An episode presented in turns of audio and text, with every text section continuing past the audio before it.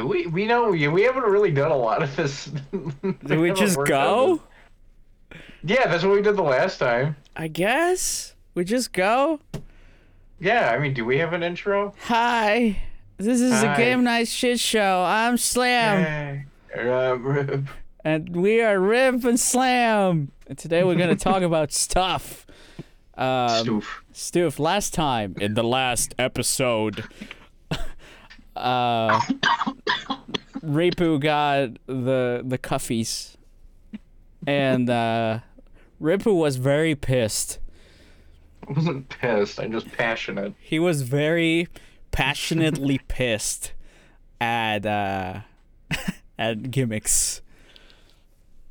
Gimmicks that don't work well. I should I think more for, I'm not gonna go over this again, but I think a lot of gimmicks for video games aren't very well thought out. But that is the best. Today we're gonna talk about some other kind of stupid shit because I watch Harry Potter, all of them, in a week, and now that's all I can think of. And Ripu here has a lot of knowledge, and he's gonna bounce my my babbling. Let's not disappoint people. I don't have a lot of knowledge of it. A moderately amount of knowledge. I've only read the first book. No, I'm just kidding. You read all of them! I have read all of them. You know what's weird is I've read the books more than I watched the movies. I've only enjoyed the first two movies, and the rest of them were like, okay. So here's the thing. Here's the thing. Harry Potter is definitely a thing that exists. It's a thing. It's a big thing. And now I can grasp how big it is. It's almost as big as Star Wars. You know what? I'd say so. It's like one of the great franchises of movies, right? Mm-hmm. I would say in general, not just in film. Well, yeah, they have this whole thing with the wizardly world, and where supposedly things are still happening. And it's definitely interesting how they went super hard on the world building. Not necessarily on explaining things that for the sake of explaining, but it's very smart world building. It is. And what I like is, because you know with Star Wars, you can kind of get away with shit because it's sci-fi. Mm-hmm. How do I put this? So, if you're building a world, Star Wars, I say easy in that, like, you know, all those aliens or, you know, shit like that, or the Force, you know. Mm-hmm. And that's not to discredit, like, you know, Harry Potter's universe building where it's like, oh, it's magic, you know, because that's the easy way out in fantasy. It's Star Wars, writing. But with wands. Yeah, essentially. At the end, it becomes kind of like that, not gonna lie. Yeah. But yeah, I think world building for Harry Potter is a little bit more restrictive because you're on planet Earth. I mean, as I said, you could cheat and just go, oh, I don't know, it's just magic. Yeah. But I kind of like the idea that, like, oh, you know, wizards and shit, because, you know, we haven't seen that. It's this under the hood world. It's not. Yeah. It's not open. Like far away from us, but it could be like right under your, like, our noses. And yeah, it's not set in, like, the medieval era, you know. Yeah, it's set in the present world, relatively. Yeah. It happens during the 90s, right? Mm-hmm. And the early 2000s. The year 2000! And then you have the other series where it's just, like, in the 20s or 30s or something. Fantastic Fucks. And where not to find them, because it's not that great. I wish it was better. Let's address the elephant in the room first. J.K. Rowling is a bitch. He is a very, very bitch. I don't know how to say it, but she said some bad things. And let's get this straight. Trans rights are human rights. We here at the Game Night Shit Show, we advocate for trans rights and human rights. Ain't that right, Rip? Yes, agreed. Okay, good. But you know, it's unfortunate because she kind of built a really excellent world. I know. And and she's a damned fool. And that is the part that hurts the most, is that she created this wonderful, beautiful world, very rich in history and detail and explanations for everything that... And what's nice is that it's very, not user-friendly, what's the word I'm looking for? Like, it's very friendly in that anybody can pick it up and enjoy it. Yeah. But Harry Potter was for kids at the beginning. And then the kids grew up, and Harry Potter, the franchise, grew up with them, which is what makes it special, right? Mm-hmm. So... It's painful to see. It's heartbreaking. Yeah. And it makes it harder to enjoy. Yeah. You know what's bizarre is that as much as I like everything that's been created so far, I think my favorite thing is that they created a fucking made-up sport. That is my favorite part. Yeah. Isn't it, like, I'm not a huge... I like hockey. That's about all the sports I can handle. But, like, the idea that somebody made up a sport. And it makes sense. Like a wizard sport. Yeah. And it's fun. It's not like, yeah. Like, it's interesting to watch. Like, if somehow we had, like, actual Quidditch matches, I totally fucking watch them all the time. Well, people do play Quidditch, but it's weird. Yeah, but it's not, like, actual Quidditch. It's, like... They run with a broom up their crotches, and it's weird. Anyway. What a terrible way to explain it. Well, it is. It's Quidditch, they run around with a broom up their crotches. Anyway. Quidditch is by far my favorite part of the wizarding world. It's definitely fun. Like the Quidditch part in the Harry Potter games, that was my favorite, and the movies. Yes. Listen, the first two movies, that's partially what was fucking cool about it, were the Quidditch matches. That's why I like those movies. Yeah, and then in the third one, it was just a set piece for Dementors to show up, but still, it was a match during the rain. It was a storm. And then in the fourth one, I think there's like snow. Professional Quidditch. Yeah, there's the World Cup on one hand. And on the other hand, there's the match that happens during a blizzard. Is it in part four? Right. I think... There is a match that happens in a blizzard, and it's fucking great, and I love it because they like skid around the snow, and snow flies everywhere, and it's super cool. Quidditch is great. J.K. Rowling isn't, and that is a problem. That is a huge problem because I wanted to congratulate her on making up a fucking sport. Yeah, not anymore. No, yeah. I'll take credit for it. Yeah. I did it. I made Quidditch. No, I made it. Smile. It was me all along. We all made it. And a case Quidditch is in every single one of us. Like if you just believe hard enough. I gotta believe. Quidditch is very, very fun, and the. What was I going to say? Damn it, I forgot. J.K. Rowling said some bad things. And a case could be made for Death of the Otter, right? Author, not Otter. Sorry. Death of the Author could be made a point, right? You could separate one person from one piece of work, right? And that could like lift up the pensiveness of your mind when reading or consuming Harry Potter. The problem is she's not dead, and she still makes money out of it. So it's hard to enjoy without being involved, in unless you pirate everything, of course. But let's not say you want to pirate. Let's say you want to enjoy everything legitimately.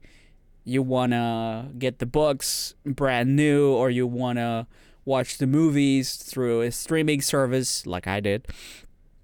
Or you want to just, I don't know, go to the theme park or ride the ride. I forgot they had a fucking theme park after that. See what I mean? Like, this universe is easily adaptable.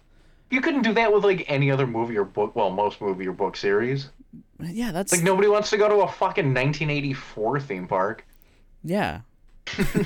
Or the Clockwork Orange theme park.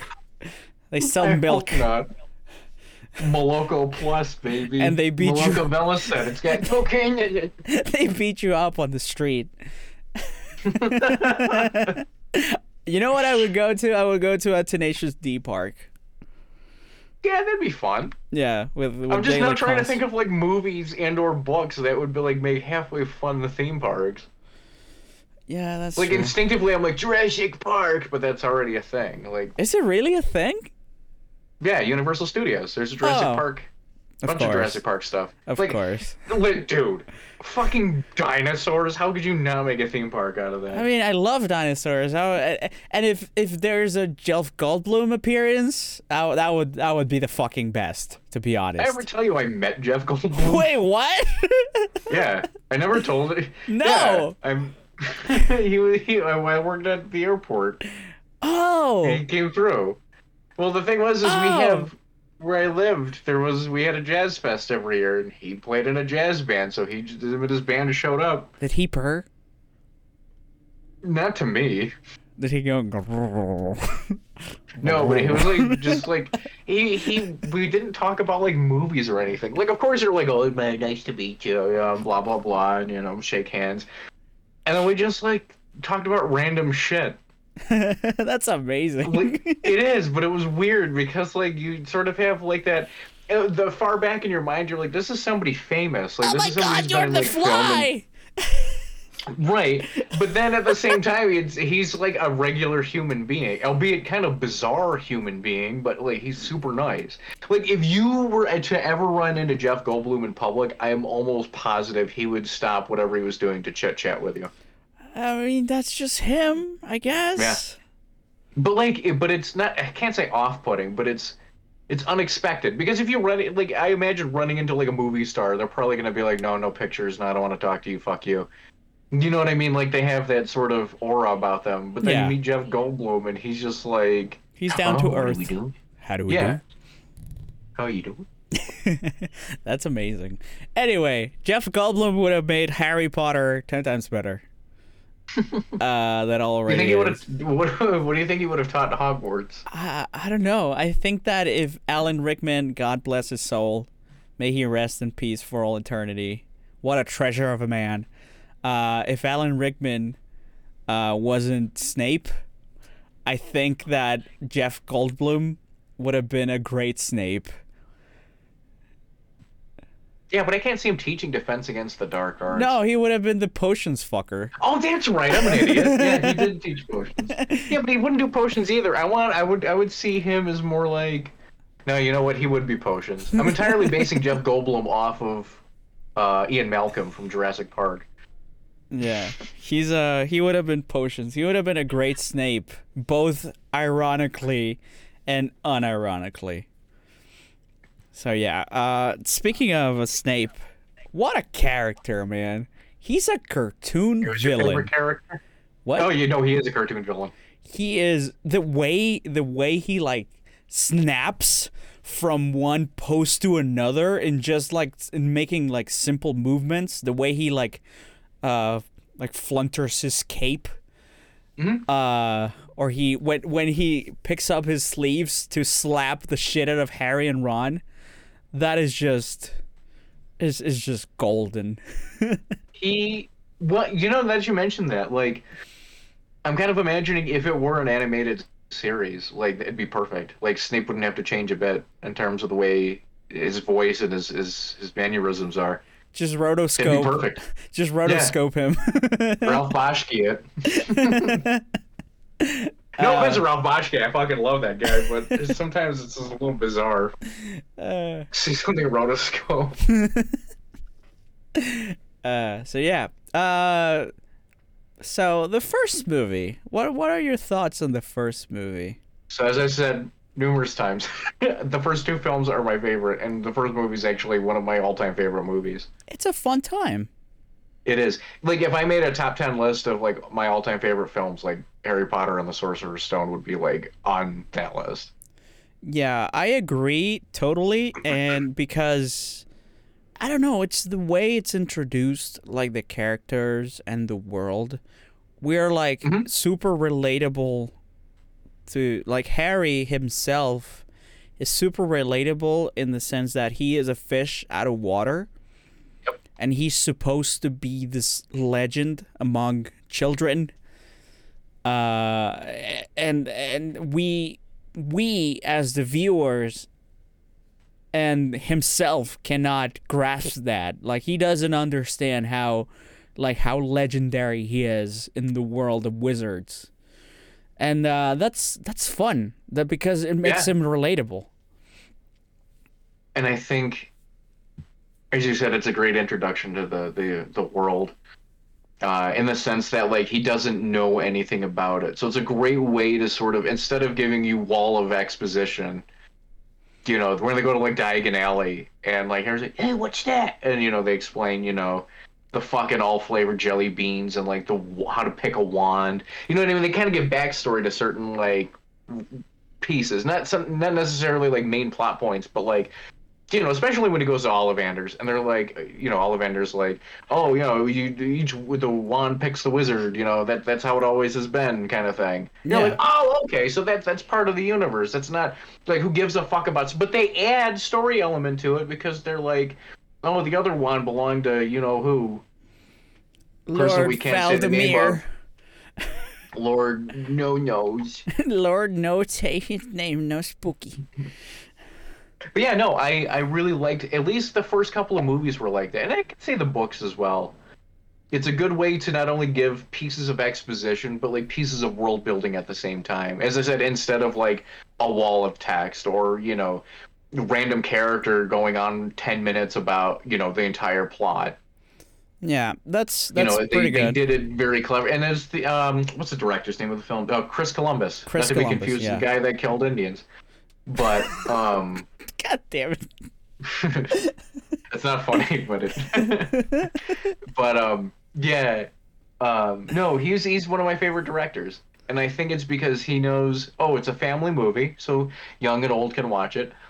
So there's a good mix of things. Like, you don't feel like, it's all kid shit. You know, I don't want to watch this. And it's not all, like, you know, adult stuff. It's a good, it's whimsical, it's fun, it's magical. It's very family friendly. I think that's the way, if you want to, like, describe the term family friendly with a movie, I think Harry Potter 1 would be the perfect example. There's a lot of examples, right? You know what I like, though? What? It could arguably be a standalone movie. Like, if there were no other Harry Potter movies, it works well on its own. That is the other thing that makes that movie shine. Sorcerer / Philosopher's Stone is a great standalone movie. It of course it sets up the world. It's like the foundation of the world and the series moving forward, but it's a great movie on its own. It's the New Hope of Harry Potter. But, like, hypothetically, because with Star Wars, like, George Lucas wrote out everything before he made the movies. But, like, let's say the books didn't exist. Like, Chris Columbus came up with this wacky idea about a kid who goes to wizarding school and came up with everything himself. But, like, he was like, nah, I can only do the first movie. Like, he only had enough ideas for the first movie. It still would have worked. I think it worked extremely well that, like, if nothing else existed, the world building was set up so that way people could add off of it. Mm-hmm. You know, like, if Chris Columbus were to come out with, like, his own sequel, it would have worked. Yeah. But if your whole knowledge is just based off of that one movie, it's fine. Yeah, you can just watch that and not have any questions. Yep. Which is the same that can be said about the sequel. Which is, again, which Chris is like Columbus directed it. Yeah, which is freaking great. John Williams did the score again. Yeah, John Williams. That's the other thing, dude. John Williams has this magical touch when it comes to scoring films. Like, if Star Wars is just fucking great. And then you have Harry Potter, which is, you got Hedwig's theme, you got Howard's theme, you got the situational music. The Harry Potter theme, I think, is one of the most recognized pieces of film soundtrack. It is. It's great. Like Darth Vader's, the Imperial March. Or the Force's theme, the theme of the Force. And then you have the Harry Potter theme. Yeah. I mean, there's a bunch of other pieces of music that, you'll hear it and go, oh, yeah, that's from that movie. And you can hear, the first three notes of it and go, oh, yeah, that's the Harry Potter theme. Yeah, and the music box. Mm-hmm. It's just too iconic. It's just too powerful. Yeah. And I was looking up, information of the music, because when you finish watching something, you just want more, right? It's like, I need more. So I was looking for information on the music as why the main theme is called Hedwig's theme. Mm. And I found some answers, but they were not definitive. They were not the official, but they make sense. Is that Hedwig is basically Harry's first connection to the world of magic and wizards. Oh, that's why it's called Hedwig's theme. And that's not official, of course. That is just it does make sense. It does make sense, right? Because Hedwig has always been this passive observer of Harry's life through the world of wizards, and it's, I don't know, it just makes sense. It's whimsical, but it's dark, but it's mysterious, but it's also magical. Yeah, I see. So yeah, there's also the Quidditch music. Oh yeah, there's another piece of music that I like. Yeah, that's it's high energy, it's fast, it's frantic. And with the Chris Columbus movies, right? Yeah, yeah. Oh no, the music fits the scene. Yeah, which is great. I hate to keep talking about John Williams, but John Williams knows how to write a fucking score. He can watch a piece of any footage and go, oh yeah, I could come up with something. So it makes you feel like you're in the scene. Yeah, it's a very immersive soundtrack. Which I think is important for a film. Mm-hmm. But that's a discussion for another day. Yes. When we are pissed about something else, we shall talk about that. About how I don't... No, we're not even going to go into it. We are fueled by anger. Just minor inconvenience. I'm just an old man. No, what I was going to say is I like Christopher Columbus's characters. I feel like they're a little bit more natural, more fun. The way that the script is written and the way that they act. Because if you watch the first and the second one, obviously they're younger and whatnot. But then you go to the third movie on, everything, there's a change. There's a twist, the switch, which I understand they're growing up and it gets darker. But there's also a change in, the pacing and the acting. And, I know he died, but that's why I like Dumbledore. Because the first actor who played him, the first two films. Yeah, that was sad. He was and I don't mind Michael Gambon. I think he's an excellent actor. Here's the thing about new Dumbledore. Dumbledore. Which, by the way, in case people are wondering who my favorite Harry Potter character is, it is Dumbledore. He is very pissed. Yeah. He is. Dumbledore went from angry. This kind, gentle soul, this aged wizard who's seen a few things and, gives sage advice, and you feel like you're safe around him. Yeah. And then you go to the third movie and Michael Gambon's just yelling. You know what it is? I don't think he wanted to be in it. It's I just need it for the paycheck, so I'll just show up. He goes from being very wise and safe and very protecting and tender to, Harry, did you put your name in the Goblet of Fire? Yeah, because I think people have brought it up, but in the book he isn't angry. He's just concerned. That is a very funny meme. I gotta reckon the memes are very funny. Yes. Nothing is great without memes. Well, of course. It's like Star Wars. When I was watching Star Wars, when I did my Star Wars marathon a few months back, we're gonna talk about Star Wars too, because I got some shit to say. That's longer than what I think a podcast should be. Cause... Yes, but we will get to that when I'm pissed about it. What was I talking about? Star Wars, and then I went back to fucking. What was I talking about? Damn. Harry Potter. Yes, but where were we? The music? No, we were past music. We went. Oh, we were talking about Dumbledore being pissed. Yeah, Dumbledore.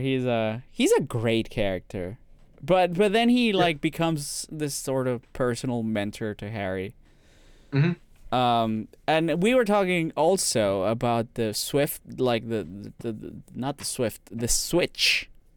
Mm-hmm. That occurs after, I think it's Goblet. I think in Goblet I would say Prisoner of Azkaban is when, because obviously the third film is not directed by Chris Columbus and things like that. It's Alfonso Cuarón. And I gotta look up the director of it. Yeah, it's Alfonso Cuarón, and he is great. I think he made it more personal. It wasn't about world building anymore. It was about what the characters were going through, because things started to happen. Like Harry was of course in danger once more, but it was because this guy from Azkaban like escaped and was out to kill him. But it wasn't more about that thing, like the danger of that happening. It was about Harry going through that, because there's times where Harry like gets left behind by his friend because they go away to Hogsmeade, and he has to stay because he doesn't have a permit. Yeah, so it's more, and when he goes to Lupin for lessons on the Patronus charm, right? So there's a lot of like personal approaches to this movie and the characters, not only Harry but other members of the cast too, right? But then Goblet of Fire hits, and then it's just like, I feel like, you know, who directed that? Let's see. It was the same for the rest of the films. I think David something. I think it was David Yates, I think. David... Mike Newell. Is it? Mike Newell was directing it. You had Steve Kloves on screenplay, produced by David Heyman. There was a David in there. So my problem with the fourth movie on is they, instead of, you know, first two films, just fun, magic, whimsy, that sort of thing, family friendly. You know, you just enjoy it. You know, the Prisoner of Azkaban, where now you're starting to get to know the characters a little bit more, know what makes them tick, what makes them angry, you know, all of that stuff. And then you get the Goblet of Fire, where it's like, this happened in your book. Let's make a scene. They just picked scenes from the book and just made them into the movie, which, okay, on the surface is fine, but now I'm just watching the book. Yeah, which is, I want to know the characters more. I want to get into it. And that's the thing, is we talked about being immersive. Goblet of Fire on, to me, weren't immersive. I just was like, I'm just watching a Harry Potter movie. But we're just watching the story unfold instead of being a part of it. Yes. Because Chamber of Secrets for filmmaking. Yeah. But keep going. Let's go back to Chamber of Secrets, because I want to talk about it. Chamber of Secrets is great too. It's a great sequel. People often say that sequels are not good because they try to capture the same magic of the first one, but they don't. Lightning in a bottle. They don't expand on it. They don't do much for it, or they just make the same movie again.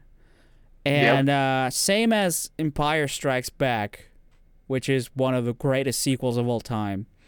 One of the best films of all time. Like, a standalone movie is insanely good. And as a sequel and a prequel to the next one is also great for all the setups that happened in that movie and all the reveals.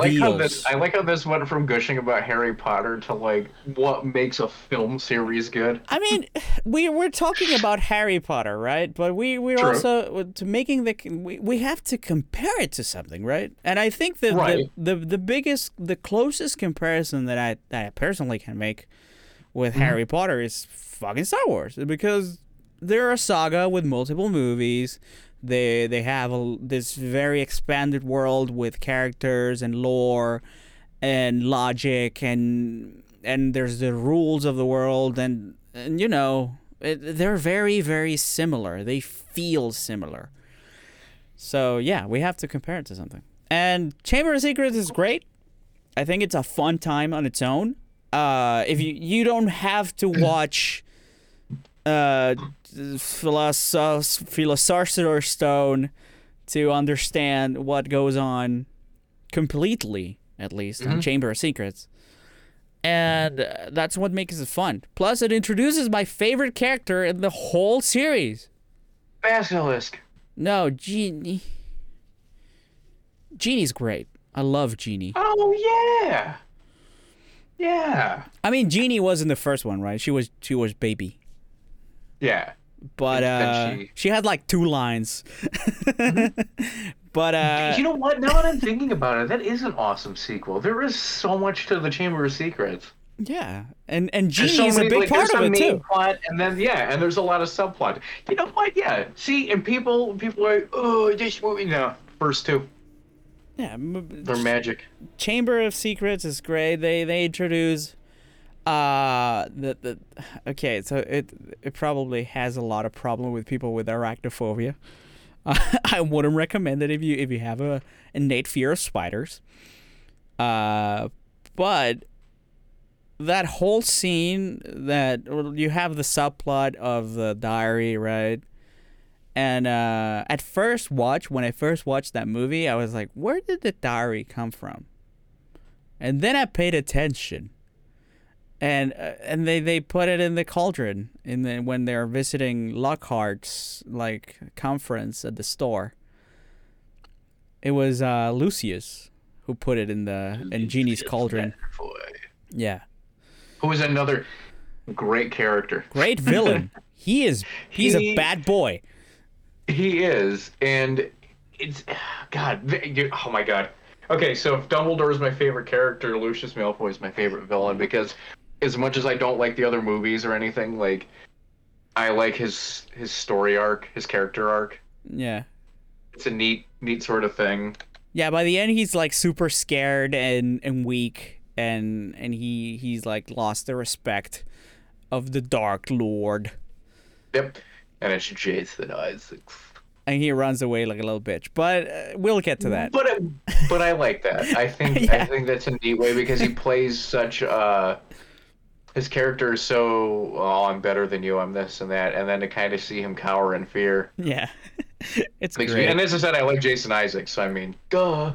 So the main thing with Chamber of Secrets, I was thinking about it, is that it's like the same movie, but things start to go wrong, mm-hmm. right? When like. Things don't work. Like something is wrong. You expect to the second year to go the same way, sorta, but in true Harry Potter fashion, shit goes wrong. And well, and like for example, you have the petrification, right, where people mm-hmm. start like getting petrified, or them getting like framed for being. The Slytherin's hair, or Harry beginning to talk to snakes without prior knowledge of it, and you like something is off, like something is going on, and the setup of that intrigue is what drives the movie forward, and I think that's pretty good. So what I was gonna say is I kind of like the switch. So in the first movie you have everything doesn't necessarily go right, but it's.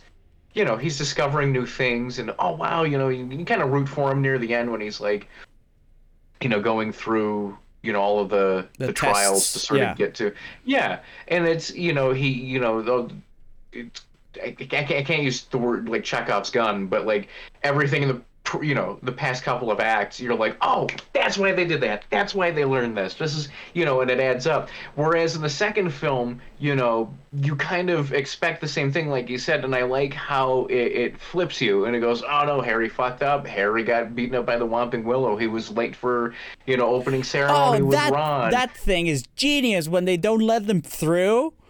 That is just good because you just expect them to go through. But as I said, everything fails. Everything falls apart. And I really like that. Everything goes wrong. So it's, right. And I like how Harry sort of has to rely on what he knows so far and what he's learning to sort of like get through it. Because as I said in the first movie, like he didn't know anything and sort of like got off and, you know, defeated the villain and everything. He was able to get through it by just...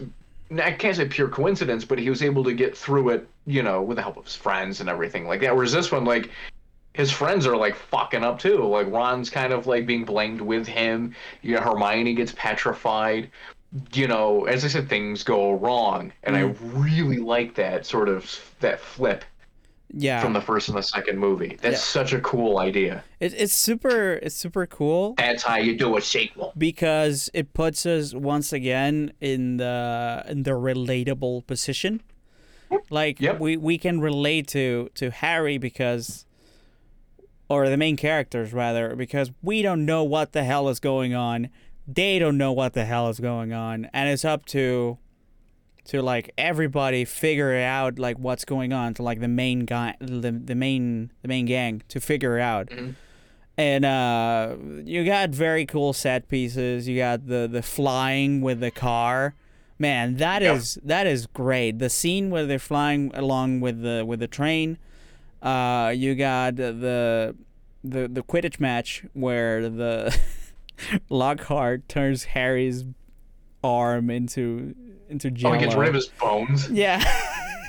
That is very funny. No, but see, that's where, like, there's things that go wrong. Everything seems to just, anytime Harry has something happen to him, it, you know, tumbles. It falls apart. Yeah. And I love it. The Polyjuice Lockhart was such a great character, too. That, too. He's an idiot, but I love him. He's an asshole. Oh, what's the actor? Oh, my God. I don't know. Kenneth Branagh.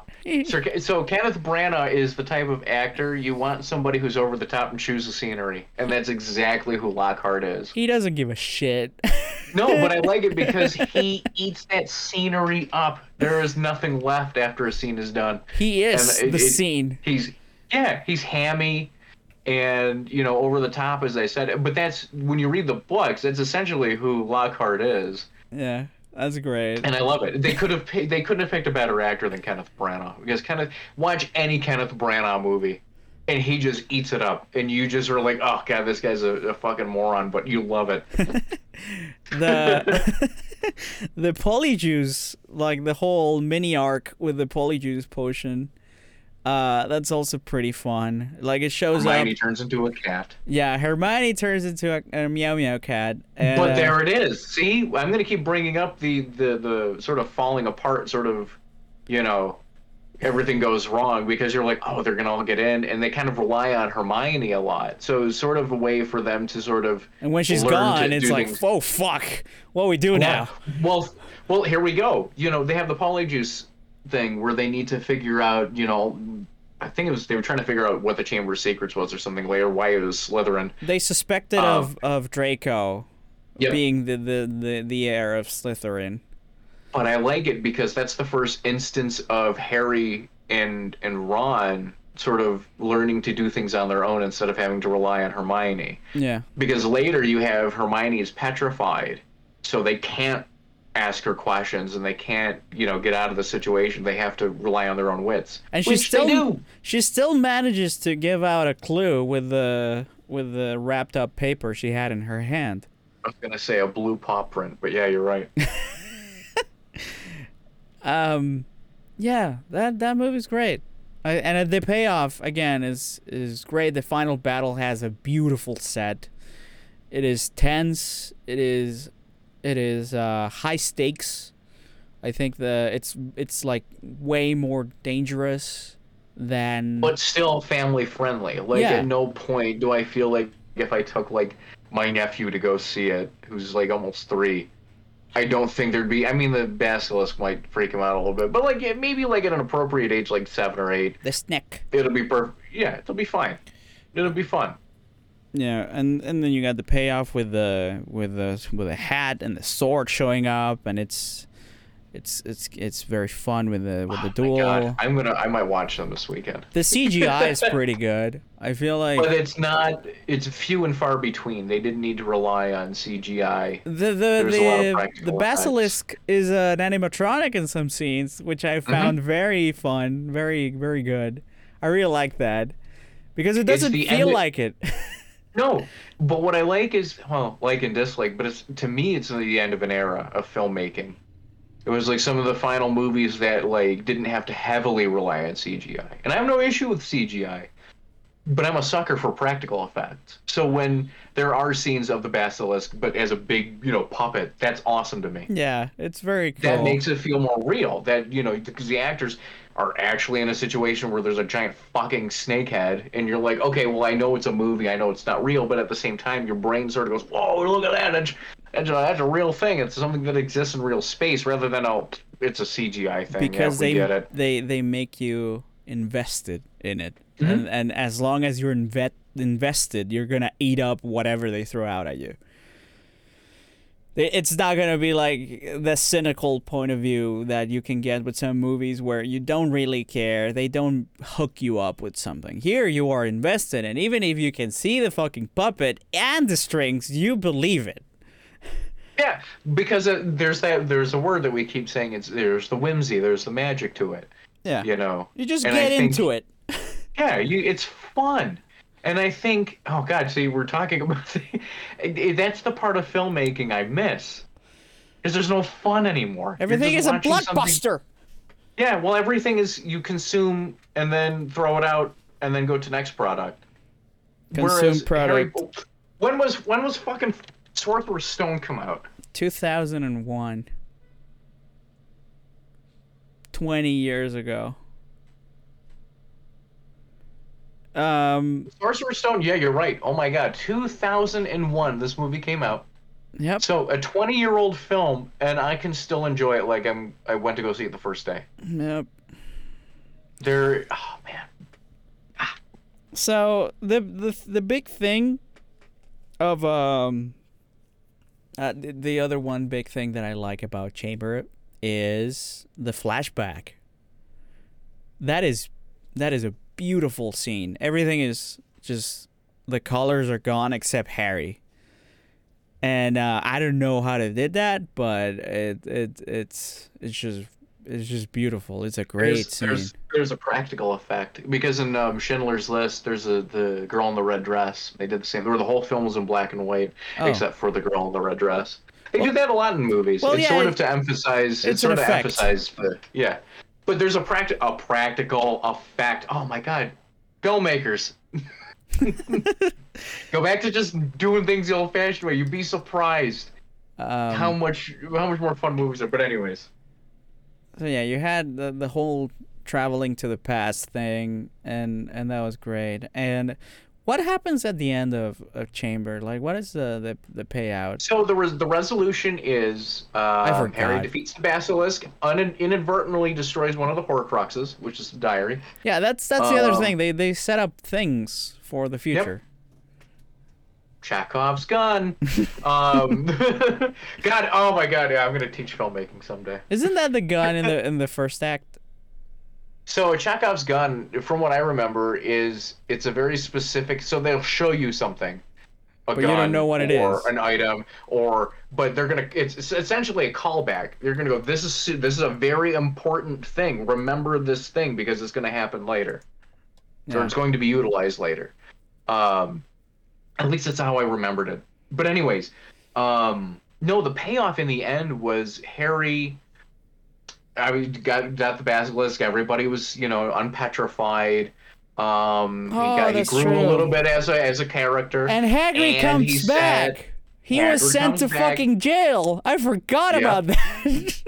And last but certainly not least, which is a really interesting scene within itself, is Harry sets Dobby free. Oh, true. But if you remember in the film,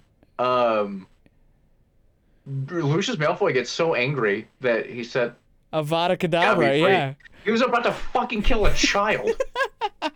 Like, let's put away the magic for a minute. Like, that scene alone is like... Oh, you set my elf slave free? Like, instead of just being, goo, I'll get you, it's, I'm gonna fucking kill you. You might as well would have pulled out a gun. It would have been the same. Yeah. I was like, because at first I was like, I didn't pick up on it. But, like, in subsequent, like, viewings of it, I was like, Lucius Malfoy is about to kill, like, a 9-year-old kid. Oh, no, I'm sorry. He was, like, 12 at that time. Yeah, Still, he's a kid. A fucking kid? Like, I guess in general that it's not justifiable, but, like... If a 12-year-old kid does something that inconveniences you, your first instinct shouldn't be, no, you're fucking dead now. Oh, my God. That's hilarious. Yeah. Yeah, no, there was a lot of, but, oh, God. Hagrid gets sent out to jail because he has, like, a dragon baby or something. No, and... he gets sent to jail because in the flashback, it was assumed that he was the one that did the open up the Chamber of Secrets, and it wasn't. Excuse me. No, it's okay. It wasn't him that did the thing. I won't spoil it who it was. It was Ginny, but it was She was being manipulated by the diary. Anyway, Ginny is the best character in Harry Potter. Don't fight me. Don't at me. Don't do anything. No, Buckbeak is the best character. That's true. He's a bird. He's a horse. No, I still stand by Dumbledore being my favorite character. Dumbledore. You know what it is, and I don't want to make it sound weird or anything, but I love like old wizards. I like Merlin and Dumbledore, Gandalf, like. I don't know. I guess that's how I see myself in like 40, 50 years. You can make the parallel between Dumbledore and Gandalf.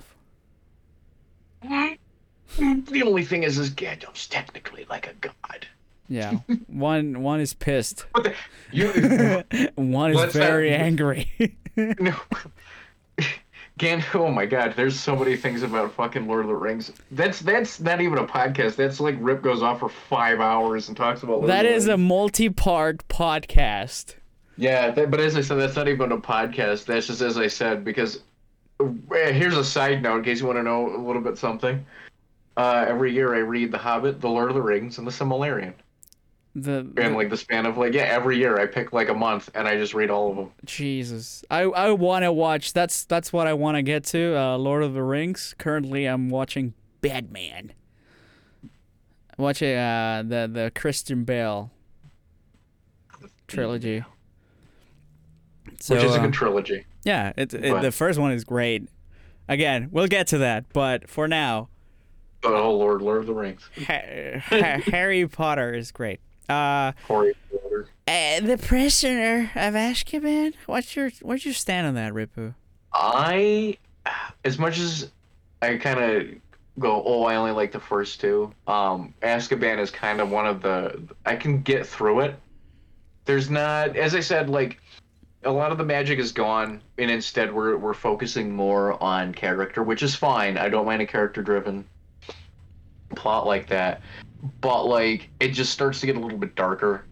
And I kind of enjoyed the light whimsy of the first two movies a little bit more. Like, it was fun and colorful. It's still light and whimsy, but the color palette is a bit muted, and there's darker shit going on. Right. I mean, he has somebody who supposedly is coming after him to kill him. You know what I mean? Like, that's terrifying. Yeah. But no, I think Azkaban is a fun movie. The way it's directed is neat. I think there's a lot of scenes that I thought were well put together. And the way that the screenplay was written very well, too. Because, I mean, there's some stuff that's missing, but it still works. Yeah. I mean, because a lot of the fluff in the first two movies, you know, a lot of the fluff from the books are taken out. Like, we didn't need, you know, I guess there's, like, some sort of, like, death day party. I think it was in the first or second book. And it was like all the ghosts that haunt Hogwarts. They had like their death day party, and like Harry and Ron end up going to it, and it's just like they serve like rotten food, and it's like not fun at all. They kind of like get a little annoyed that like they were fucking invited to this thing. I mean, we didn't need that scene in the movie. It's not important. It just, it was, to fill a chapter. You don't notice something is missing. Yeah. And the third one, I feel that's fine, because there's nothing too important that they took out. And as I said, I think the cinematography is still good, muted, but good. And I could still kind of get into it. You know what I mean? There's the, ooh, little edge on your seat, and they're arguing in the fucking cabin and shit. And yeah. It's fun. So it's a fun movie. The whole time travel thing, I'm going to set this right up. Azkaban is probably my favorite of the whole bunch. I do like the time travel thing. That's smart. That's smart the way they did it. And in the film, it's smart. The time travel, the gun you speak of, the gun this time is Hermione showing up out of nowhere in many, many scenes, right? Where she shows up in the tea. How is it called? Where they read the tea leaves. She shows up out of nowhere. Yeah. And she keeps doing that, and it's not as blatantly obvious, right? It's just like, oh, she's just showing up out of nowhere because it's just fun writing.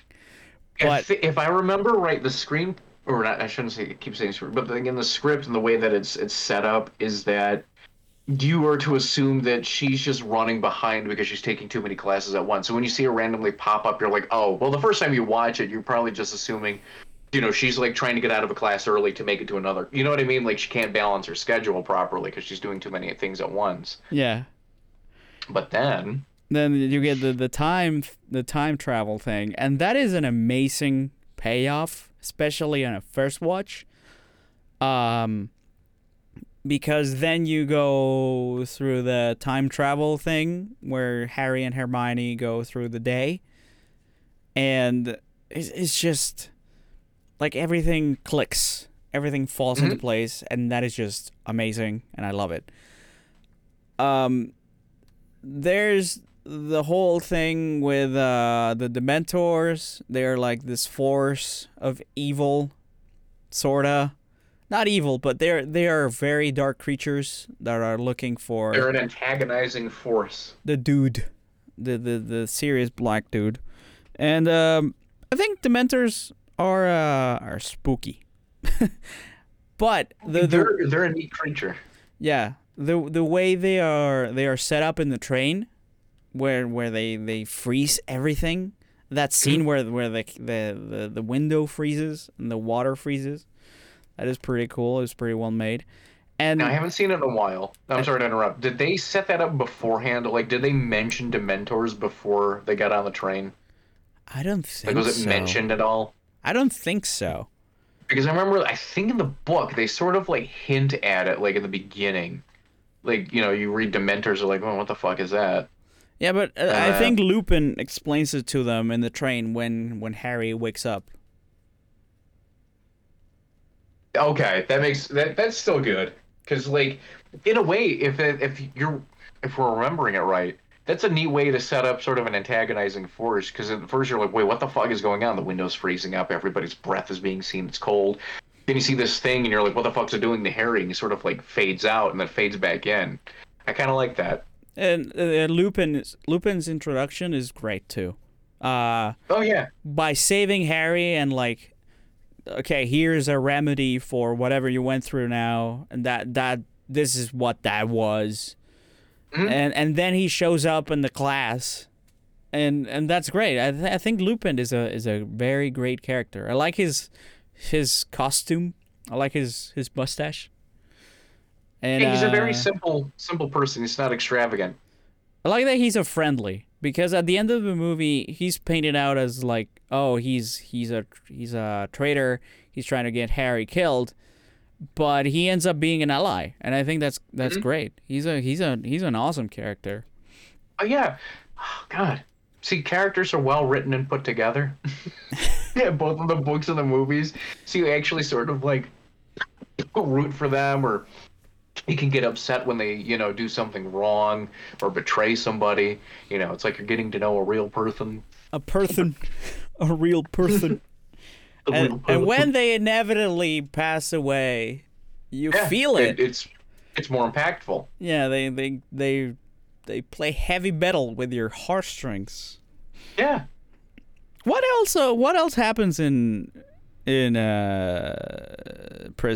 of Azkaban? I'm trying to think of the Hagrid gets made a T-shirt. That's funny. Was that the third or the fourth one? No, that is the third one. Yeah, because Buckbeak. Yeah. Oh yeah, because Harry flies on it, and then he's the king of the world. He doesn't follow instructions and gets his arm cut, and then again in true Lucius Malfoy fashion, when something inconveniences him or his family, he just immediately wants it dead. I'm gonna sue. So when they go back, so when Harry and Hermione go back in time, they save Buckbeak, which they utilize Buckbeak. They have to. That's to rescue, to get to what's his name?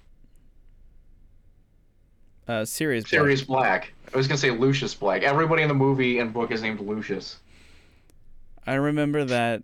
Lucius Potter. I really like that Hermione is scared of flying. And you can see that in her face. Not only that she says it, but you can see it from the start of that scene. You can see her like uncomfortable, and that's super funny.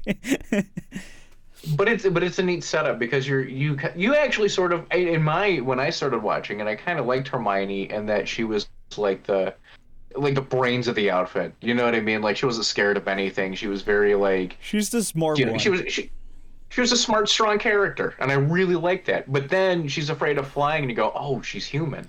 Yeah, exactly. That's what I mean. I like, she wasn't necessarily a Mary Sue character, but I liked that she has flaws, even though you look to her as like this awesome character. She's just smart, but she's also a kid. She's just a kid. Yeah, yeah.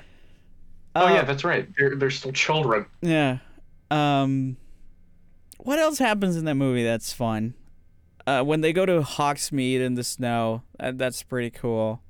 Isn't that when Harry uses his invisible blanket? Yeah, he uses his blankie to spy on McGonagall and the Minister of Magic.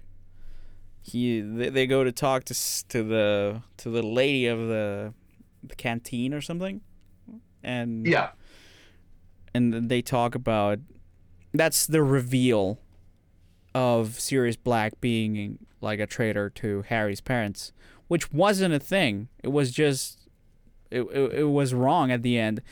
So they set that up, and they make us feel angry with Harry, not towards him, but along with him by saying us, okay, so there's this guy on the loose that wants to kill Harry, and he also was the one that sold out Harry's parents to Voldemort.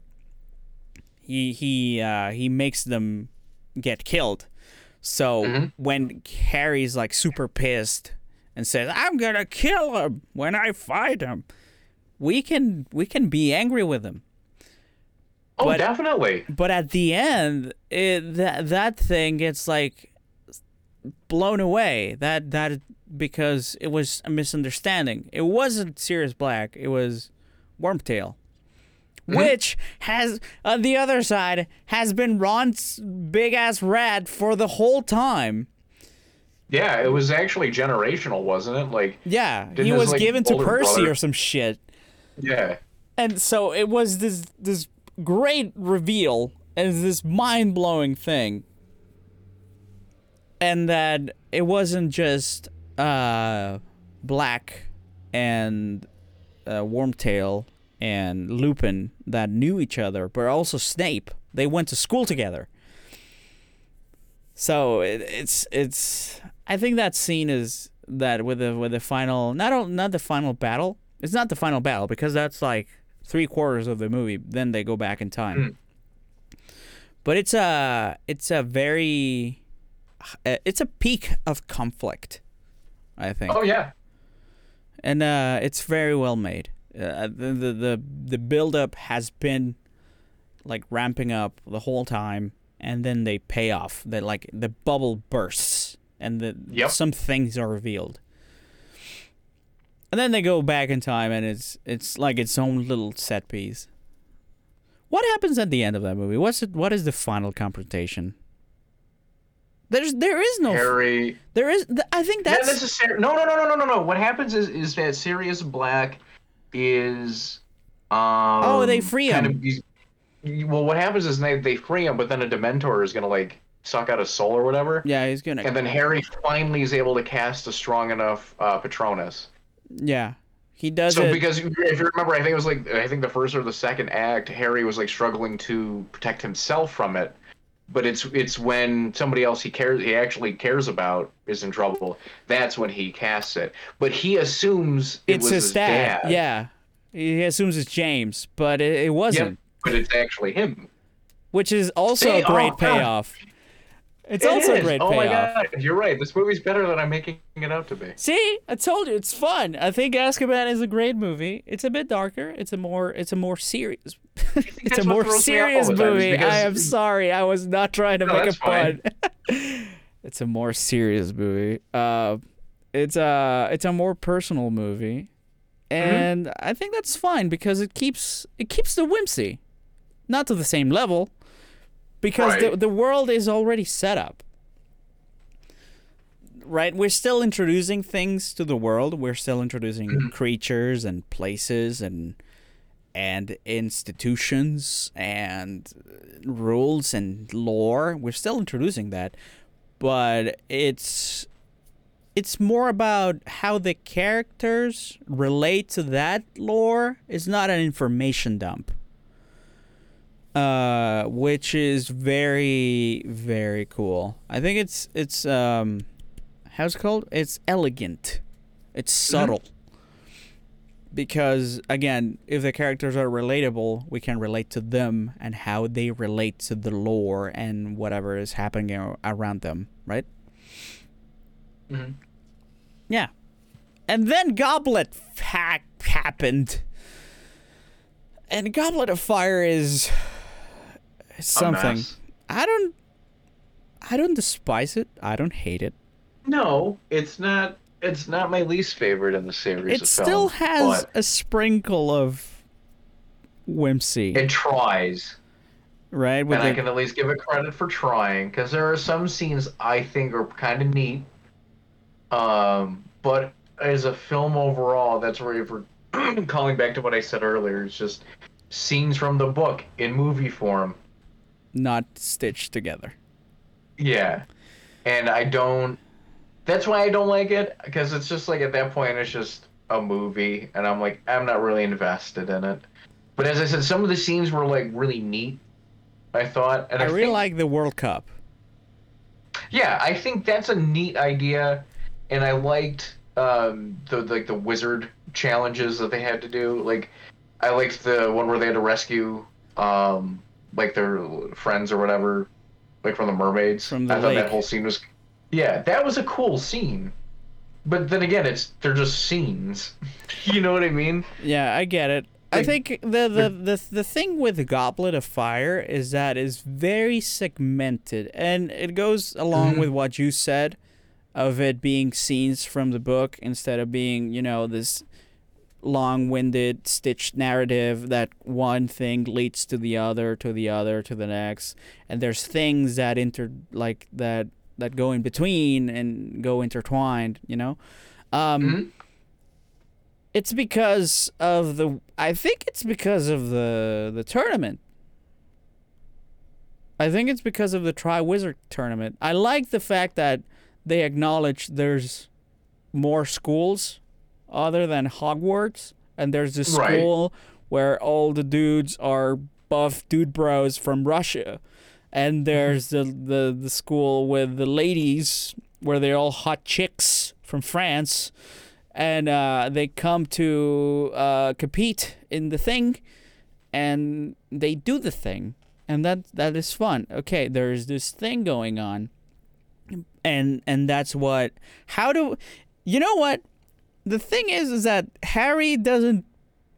This seems like it would be a good standalone story, and there would be 3 main characters from the different schools, but somehow Harry is involved in it. And I don't know if the book is the same. I don't know. I haven't read the book. I don't know where you stand with the book. But from somebody who has only watched the movie, it feels that Harry is like shoved into the Tri-Wizard. It's like a shoehorn. Yeah, and he everything that happens to him in that movie is because of the tournament and nothing else. Oh, of course. And then the tournament was all just one big setup to revive Voldemort. That's the other thing. And here's the thing. It's not only to revive Voldemort. I think Goblet of Fire is what makes the next five movies. Five? Is it five? Or four? No, it's four. Yeah, because they split the last one into two movies. The rest of the series, it makes the rest of the series. It's a setup for the rest of the series. You cannot. I think that Goblet of Fire cannot be enjoyed on its own. No. You need to watch the rest. It's part one of the rest of Harry Potter. You got Sorcerer's Stone, Chamber of Secrets, Alakazam, and then you got the rest, which is, I think, the rest is Harry Potter and the rest of the series, part one. Yeah. and it's not necessarily a bad thing, but that means that you have to watch not only Goblet of Fire, but three, four movies extra. I'm gonna say something controversial here. Oh, hot takes. All right, here's a hot take. So I've seen all of the films multiple times, and I can distinctively remember 1, 2, and 3. I can pull scenes, I can pull, characters, story, what have you. Starting with 4 on, if I think of a scene, I'll go, "What the fuck movie was that from? I can't remember which one of the trilogy." They are all the same. It feels like they're the same exact fucking movie, and I cannot stand that. Because as I said, you can listen to the first 45 minutes of this, and we're going like, "Oh, remember this scene from this part in Chamber of Secrets." From here on out, we won't remember shit. Yeah, because if you were to go, "Hey, dude, what was the payoff in I can't even remember the name of the fucking movies, the Half-Blood Prince." I don't fucking know. All I remember was some wedding got destroyed. That's all I remember. Yeah. And true. Then it goes, and all the scenes melt together. I'm like, I don't remember. I remember going to see, I think it was the first part of the final movie. Deathly Hallows. The final book. The Deathly, see, I can't even remember the fucking title. And I thought that was where the wedding was destroyed. No, that wasn't Half-Blood Prince. that was yeah. And I'm going, because I'm like, wow, it's like they filmed in the same tone. That happens in Deathly Hallows Part 1. I was right. I was fucking right. See, but I shouldn't have to second guess myself. Because then they run away to London, and they go into their big adventure to find the things. Yeah, and Hermione has an infinite bag of holding. Yeah, that's fun. She has her Looney Tunes bag. Yeah, it's a D&D reference. That's an infinite bag of holding. What came first? Yeah, no. The Looney Tunes or the D&D? Probably Looney Tunes, because D&D didn't come out until 1974, I think. Oh, yeah, the Looney Tunes are from the 30s? 40. 1938 was, I think, one of the first original shorts. But I don't know. But no, I hate the idea that, So, yeah, get used to that. No other movie series I'm that bad with. Even, God forbid, here's another hot take. I don't like the new Star Wars movies. Me neither. But I can still fucking remember certain scenes. Yeah. What I mean? And Harry, that lady, that suicide with fast travel, light speed travel. Yeah, she opened up the map and clicked on something. And she went to a loading screen and died. Yeah, she was playing Skyrim. See what happens?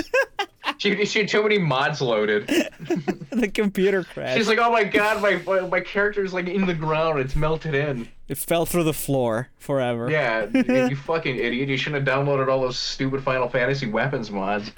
And the Thomas the Tank Engine dragons. Anyway,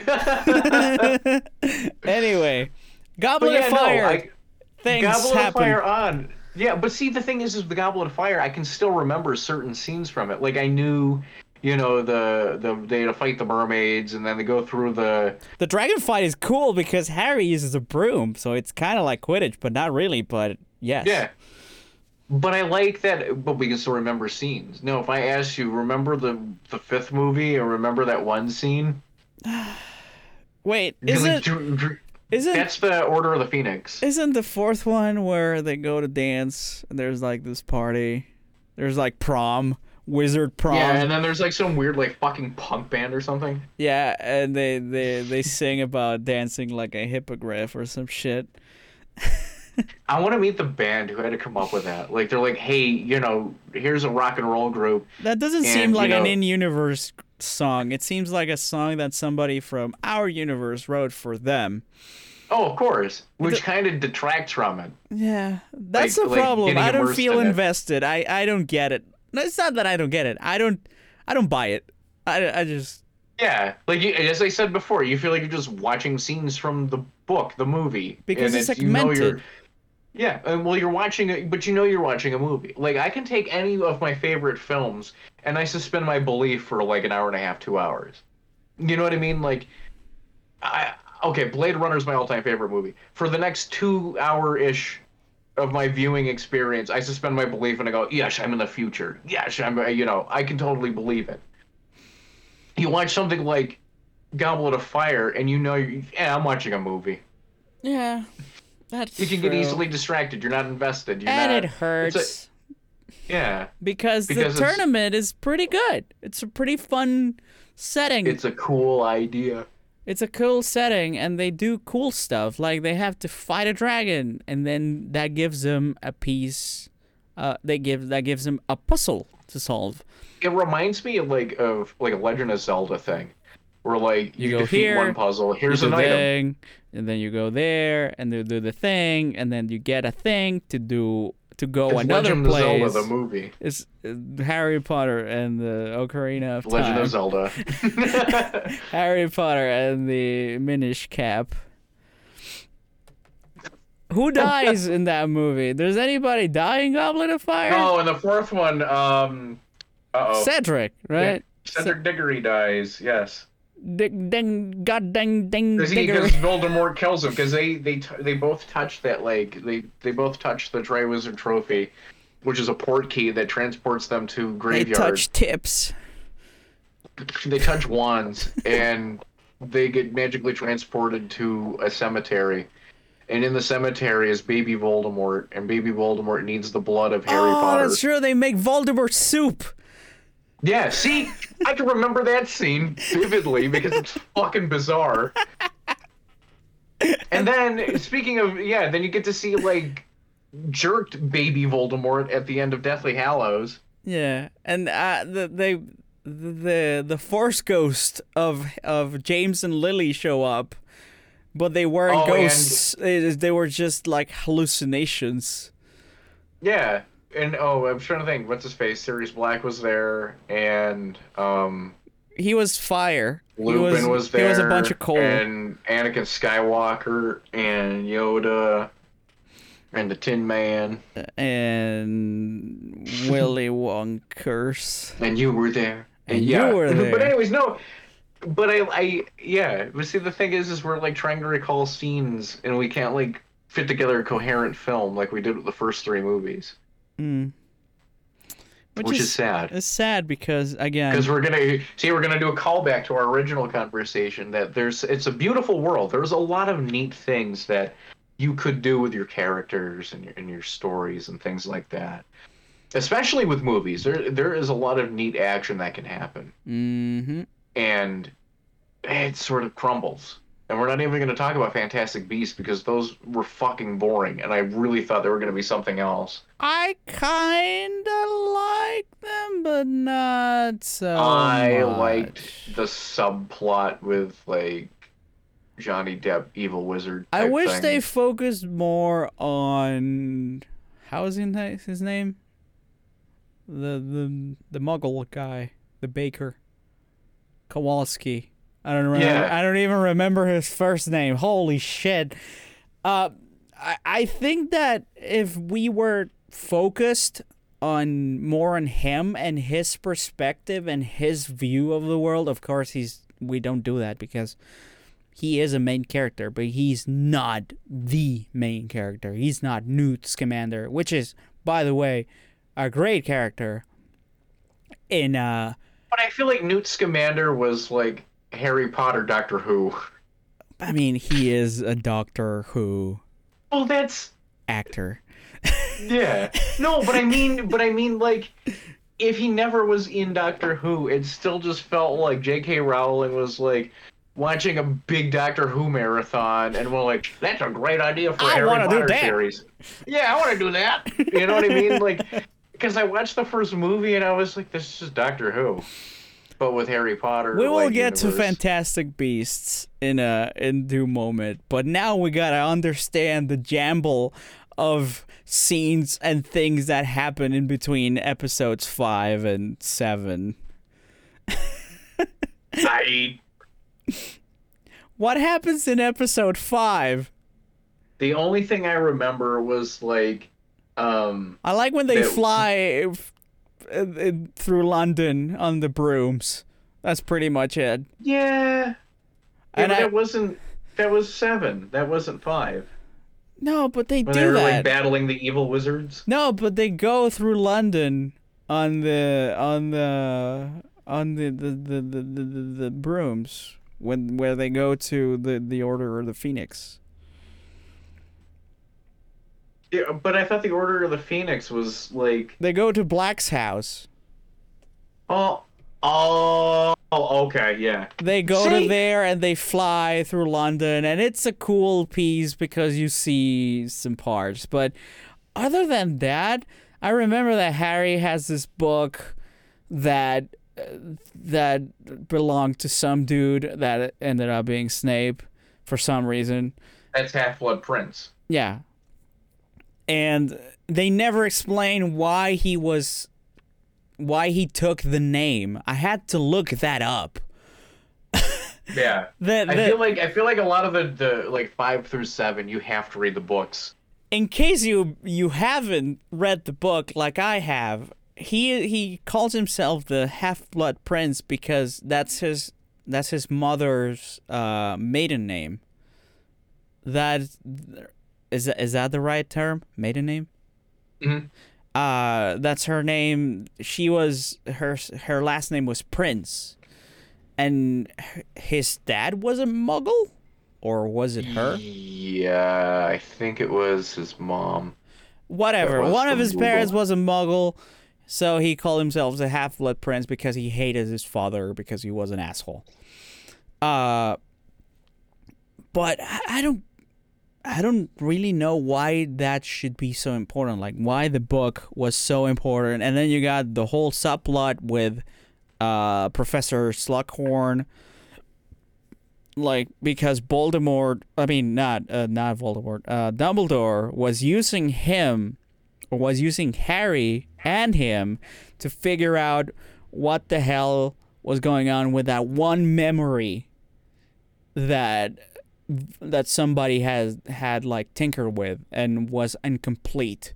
So he had Harry become a friend of Slughorn so he would tell him what the fuck is going on in that. I think the best scene in that movie is when Harry drinks the liquid luck. Yeah, but it wasn't actually liquid luck though. What was it? It was like, wasn't it like a placebo? It was like cocaine. It no, liquid luck is... It was Ron's urine. Is the equivalent of crack cocaine. Have you seen my urine sample? I can't find it anywhere. The Quidditch tryouts is a great scene. They show Ginny being a badass chaser. And you have Ron with the tryouts, like, going through by sheer luck. And then when he goes to play, he wins out of self-confidence. And then you got that whole subplot with the girlfriend and Hermione, like, showing feelings for him. And yep. And it's more Twilight than Harry Potter. And I don't know. Ew. I don't love story. I don't have a problem with that. It's a teenage love story. I'm pretty sure a lot of people were going through the same. But we're not here to watch teenagers be teenagers, although they could have put it in between the plot, which they kind of did, but I don't know. I don't remember much of it because I vividly remember the Quidditch part, and that's it. Right, because they're memorable. Wait, what the fuck? What's the movie where Dumbledore and Harry go to, like, that weird cliffside cave and drink, like, the pen ink? The soup? Yeah. The danger and then, like, soup. There's zombies in the water, and they all come out, and then, like, Dumbledore casts, like, Cone of Flame. I think that's Half-Blood Prince. I think Half-Blood Prince is when he actually dies. Or was it part one of the seventh one? No. That's part six. That is Half-Blood Prince, because so apparently they skipped a whole sequence, the battle on the astronomy tower. It's not a moral. Yeah, wasn't it? It was summed up in like a 3-minute like. What are you doing here? What are you doing here? Okay, Snape. What are you doing here? Snape kills Dumbledore. Okay, my brain is turning. And my brain tells me that they go drink the soup at the cave and they come back. And Dumbledore tells Harry to hide, and then Malfoy shows up, and then because he's been trying to get the closet, you know? That's right. There's like the magic cabinets. Yeah, the wardrobe that teleports people or things. He's trying to like get it fixed, but they never tell us that. They never show us that. They just show that he put a bird in it, and the bird sometimes died, and the bird sometimes went through, and it went back. It's a bad case of show don't tell. They showed us thing. They didn't tell us what was going on, but they didn't show it clearly. They didn't it wasn't. I don't need it to be explicit, but I need it to be readable, and it's super hard to read. I didn't even know that Malfoy was trying to fix it. Right. I just knew that he put a bird. The bird went. The bird came back, and the bird died, and he was sad. And I'm like, why? What is going on? What is happening? I kind of like the allusion to, like, stage magic that it has. Yeah, that's cool. It's like a Harry Houdini type, like, trick. But, yeah. The vanishing wardrobe. Bird. Yeah. So they skip a lot of things. They skip that very important battle, which is not a battle. It's more of a confrontation. It's more of how would you call it? It's a showdown. It's not even a showdown. It's more of a cornering. They just cornered Voldemort, and he dies. But I think Voldemort knew Dumbledore was going to. He knew he was going to die. So that's why he didn't put up much of resistance. And they reveal that later when Dumbledore says, "Severus, please," he's not like saying like, "Bitch, please, are you really gonna kill me?" He's asking him to kill him. Yeah. And they reveal that in one movie later. Yep. It takes them one movie to explain what the fuck happened there. It's one of those, if you shrink me down, I should become more powerful kind of things. Wait, I completely forgot. Oh my god, I completely forgot about Dolores Umbridge. Oh yeah, she's got like the cat plates and stuff. She's one of the least enjoyed characters out of any franchise. She's a bad villain. What do you mean? Like, as in, like, she's poorly written? I think she's predictable. She's just, oh, I'm the happy-go-lucky evil person, and I torture people for fun, and I do it with a smile. I think they pay off when when Fred and George like fly in when they're doing the test and they pull out all the explosions and whatever. That's fun. Doesn't she get like dragged away by centaurs in the forest? Yeah, she gets fucked by centaurs, something like that. I don't know what happened. Wait, what? They eat her. I was gonna say they probably just beat the shit out of her. No, they take her away and they do things to her, but I don't know when that happens or why that happens. All I know is that Hermione and Harry like lure her or tell her, hey, we have to go to the Forbidden Forest because reasons, and that's where Hagrid's little brother shows up, right? Was his name like Todd or something? Smash Grid. No, didn't he like Shrek? Yeah, hang on. He has like a really funky name. Yeah, it's like Dumpy or Funky or Donkey. Dumpy? Donkey Kong. Okay. Hang on. I don't know, dude. That movie is weird. Grop. G-R-A-W-P. And they call it Groppy. Yeah. Yeah. So yeah, Dumbledore dies in that movie, and it's. You know what? Oh my god! It looks like fucking Oni from Oni. Get it? No, he really does. Oh my god, that's fucking funny. No, anyways. He has the weird ears. Yeah. And the same haircut. No. Anyway, it's that movie. We should remember more of it, but we don't because the important things happen in the end, and we didn't even remember the main villain of that movie for most of the runtime, which was Dolores Umbridge. They try to kick out the divination lady. That was sad.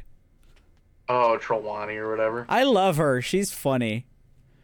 She is another great actress. Oh, God, I can't remember her name. Hang on. She's been in a lot of Kenneth Branagh movies when they do Shakespeare.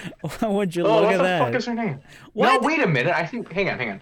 Why do all the cast of Harry Potter, or most of it, they've all come from a background in... Emma Thompson. They all come from a background in theater. Hang on. She was married to Kenneth Branagh, too. Wait, what? That's right. Yeah, I mean they've been divorced for a while, but her and Kenneth Branagh have. Oh my god, that's funny. Yeah, they did the stinky. Anyway. Yeah. So after that, it comes the big two-parter, which was Deathly Hallows, which is a double entendre, right? They talk about, of course, the Deathly Hallows as the story. And the Deathly Hallows as in the Horcruxes, right? I think that's what it means. Anyway. And it's more of a road trip movie. It's just a road trip movie instead of a Harry Potter movie. Harry Potter movies feel like they're on an adventure. You're right. It feels like they're just going from place to place. Harry Potter is a very, at least the first ones, they happen in Hogwarts, right? They often go in... They happen in Hogwarts and around it, or in a very specific place if it happens outside of it. But normally they happen in Hogwarts because the characters are students in it and they can't go many places other than being at school. Right, but it's done well. Like it's almost like a bottle episode where it's pretty much the same place. Yeah, it doesn't feel claustrophobic.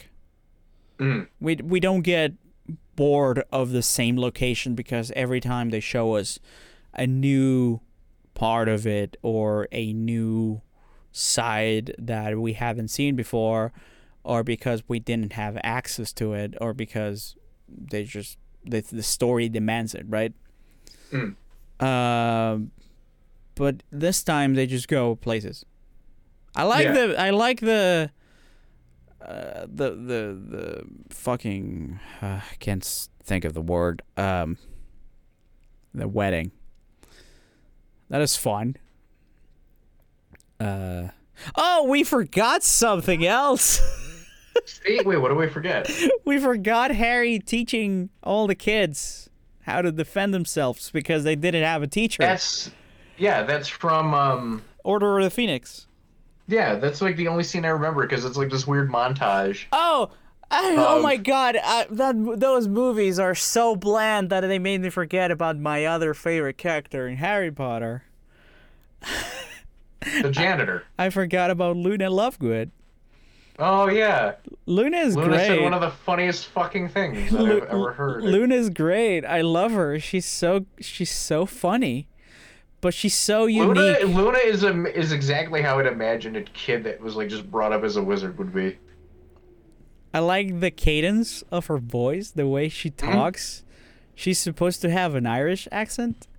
But it's not that I make fun of her accent. It's just like the way, like her speech patterns are very unique. She's very blasé. She's very like head in the clouds, spacey, and I really like that about that character. Yeah, she doesn't care. As I said, she's totally like she's a weird kid, but she's totally into it. She knows who she is, and she doesn't give a fuck. Yeah, like she wore like a lion headdress or something, and she was like, yeah, fuck, I wore mismatched shoes too, like go fuck yourself. Yeah, Luna, I like that. Luna's great, and she also has like, she relates to Harry in a very unique way when they go in the forest and they see like the invisible creatures that you normally. Oh, yeah, that you normally cannot see unless you have seen death, which adds a layer to her character. She's not, she's a quirky, unique kid. She has gone through some shit. We don't know what it is until they tell us that her mother, I think, passed away or she was killed in some way. But yeah, she relates to Harry on that. And of course, she's funny as hell and all of that. So yeah, anyway, road trip movie, part 1.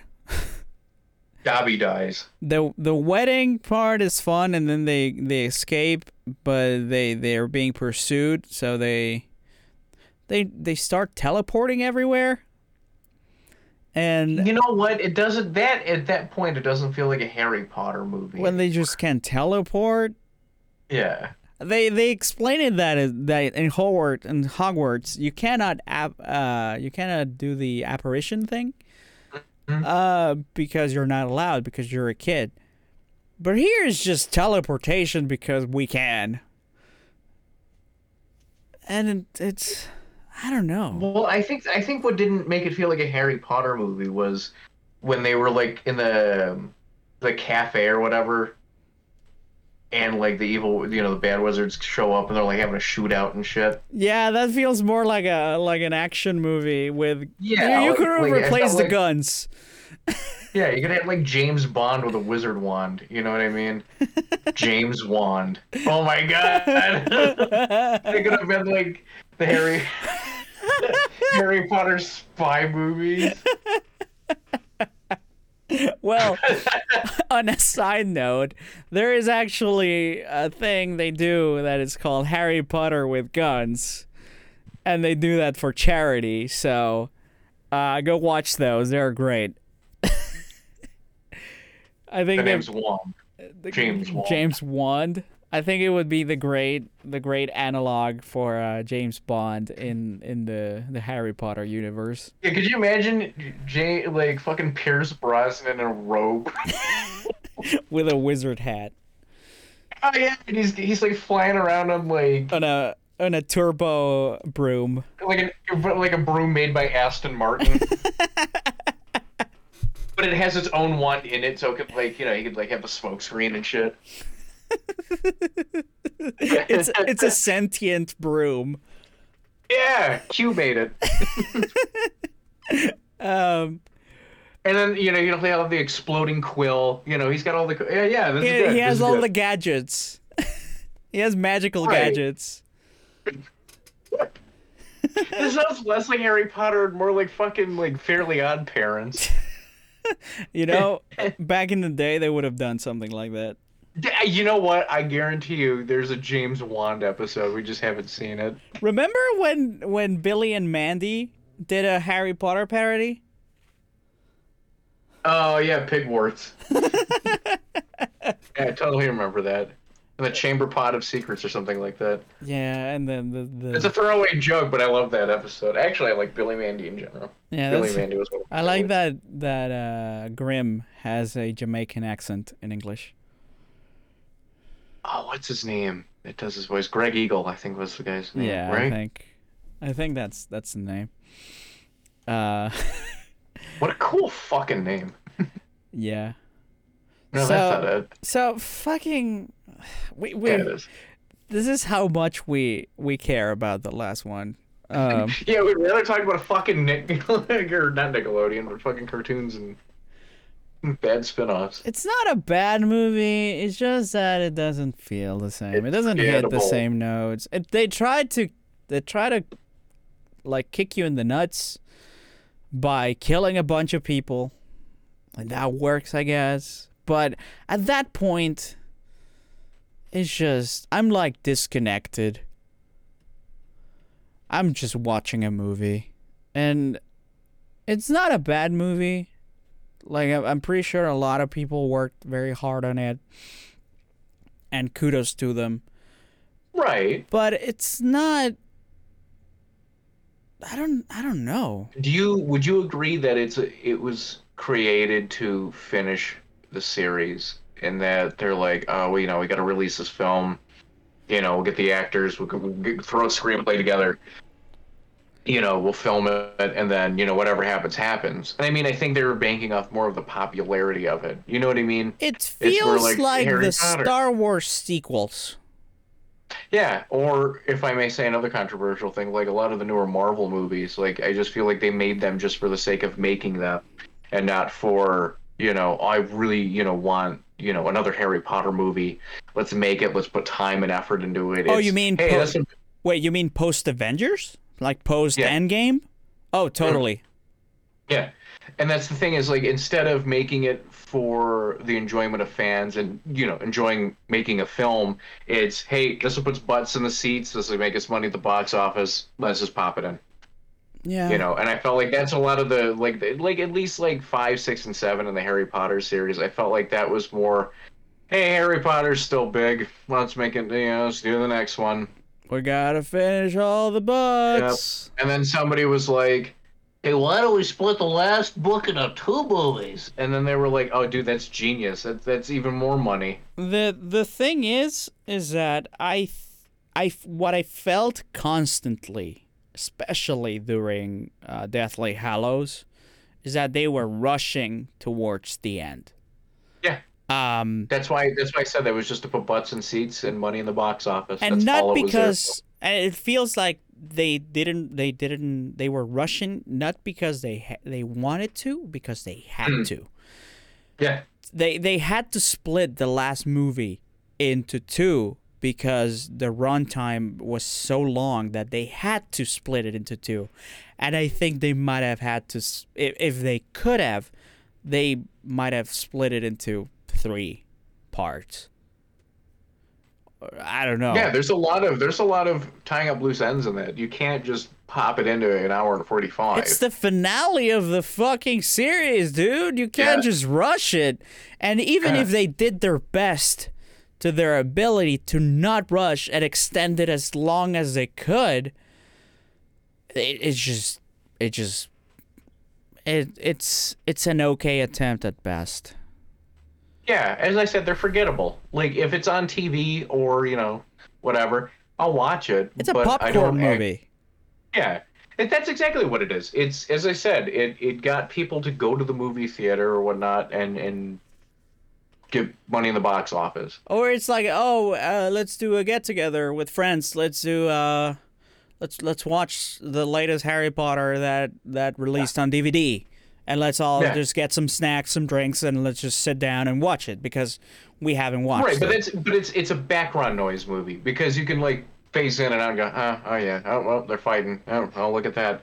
You know, like, it's not something you need to be totally invested in. Like, as you said, you could have friends over, but you're probably just shooting the shit and cracking open beers. Like, you don't really care about, like, what's totally happening. It's kind of hard to get invested at this point. Yeah. Because... There's going to be the one person listening to this who's never watched any of them. They're like, well, I guess I'm not watching those ones. Hi, Beef. Wait, Beefy's never seen them? No, I know. Beef, I was making mention because he listens to us, I think. And Purple, and Smite, and Madi. So shout-outs to all of you and anybody who we know that listens to our stupid voices for... they can watch it. They can holy put it up on the screen. What? We've been going on for 1 hour and 40 minutes. So we've talked about Harry Potter for almost 2 hours. Yes. If anything, that shows you, here we go, call back again to what we first said, is that the creator is kind of, a big piece of poo, but there's a lot to discuss in not just the films, but the books. She's a horrible person that made beautiful things. Yes. What a great way to put it. And I like that. It's hard to live with that. It is. But what I like is that with Harry Potter, and especially Star Wars, is that it allows one's imagination to run wild. Yeah. Because the universe is open enough to where you can go, well, what about this? What if this happens? What if there's a secret agent wizard?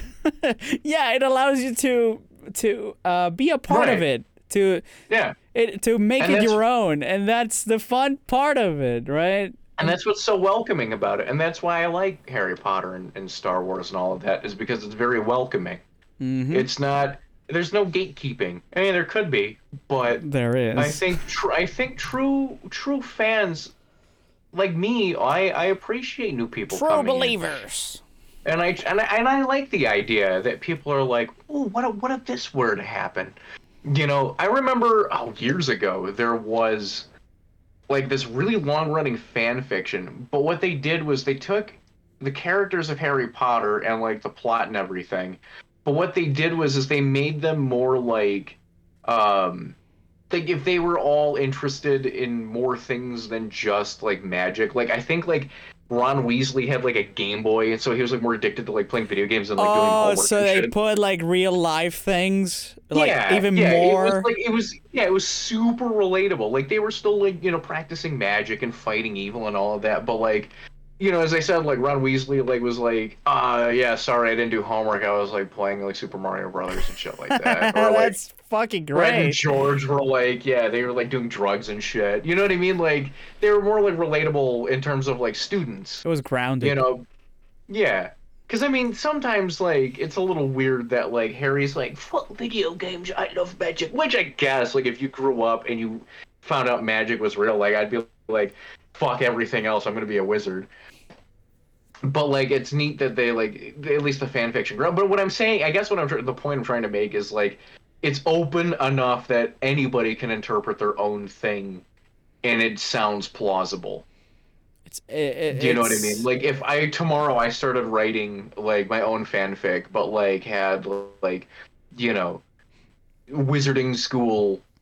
Somewhere, or like not even a school, like we can expand it upon, like wizards and, maybe I do want to write something that's from the Middle Ages, like the very foundings of, Harry Potter or like any era. It's open. You can totally do it. You can go whenever you want, wherever you want, and you can put your own characters in that. You can, of course, live by the rules established, right? But you can write your own. You can tell your own stories with it, and I think that's the fun. There's a stigma with fan fiction and like making your own original things in a set world. And I think, if anything, people being inspired by something is great, because that pushes them towards creating their own things at some point. Right. But let them have their fun. I think that. Yeah. And that's to the companies too, you copywriting motherfuckers. Well, before, I'm assuming we're going to be ending shortly. When you said let people do their own thing and let them be inspired, I mean, if we didn't have Akira Kurosawa movies, you know, like Yojimbo, Sanjuro, Seven Samurai, we wouldn't have Star Wars. Or Ghost of Tsushima. Yep. But no, but like, if we didn't have Star Wars, we wouldn't, you know what I mean? Like, that is such a weird thing to think about. So it's great to be inspired. I mean, you don't want to copy one for one. Inspiration can lead to great things. That's exactly. And as I said, like, you know, Kurosawa made great samurai movies, and George Lucas went, that's cool, but what if it was in space? And did that. So that's how we have Star Wars, and it's a fun thing to look at. It's a fun to. I guess the takeaway from this podcast is go out, enjoy things. Don't worry about what other people say. Make things. And be inspired by them. Yeah. Don't think that you're not good enough. Do it for yourself. Yeah. Have fun making things for yourself. And share them. And somebody might think, hey, that's fun. I'm going to do that too. And there you go. I remember right. Vinny Vinesauce multiple times has stated that for everything that exists, there are, I think, 15,000 people in the entire world that would enjoy it. Yeah, at least 15,000. And that is a big number. Yeah, think about that. Statistically, whatever you create, there are 15,000 people on this earth that would enjoy it. Exactly. So why not? Yeah. Anyway, Harry Potter is fun. At least the free three movies. Video games, they're fun. We didn't even talk about the games. We will talk about them on another day, like movie tie-ins or some shit, when I'm pissed about it or Rip gets pissed about it. All hail Harry Potter, PS1 and PS1 Hagrid. He is beautiful. He has the face of a biscuit, and I love him. So yeah, anyway, thank you for listening. I think we're gonna call it now. Thank you so much. Thank you for listening. Thank you, Ripu, for being here. You're welcome. As usual, as always, is a hemorrhage, a pleasure talking to you. Of course, I enjoy talking with you. I'm glad people enjoy listening to us as well. That's fun. I hope. I hope. And anyway, from all of us here that make the show, we would like to wish you happy listening, I guess. And since I haven't said it in, oh my God, a long time, keep your stick on the ice. We're pulling for you. We're all in this together. Yeah, we love you. Mwah, mwah. Bye-bye. Bye. Have a good one, everybody.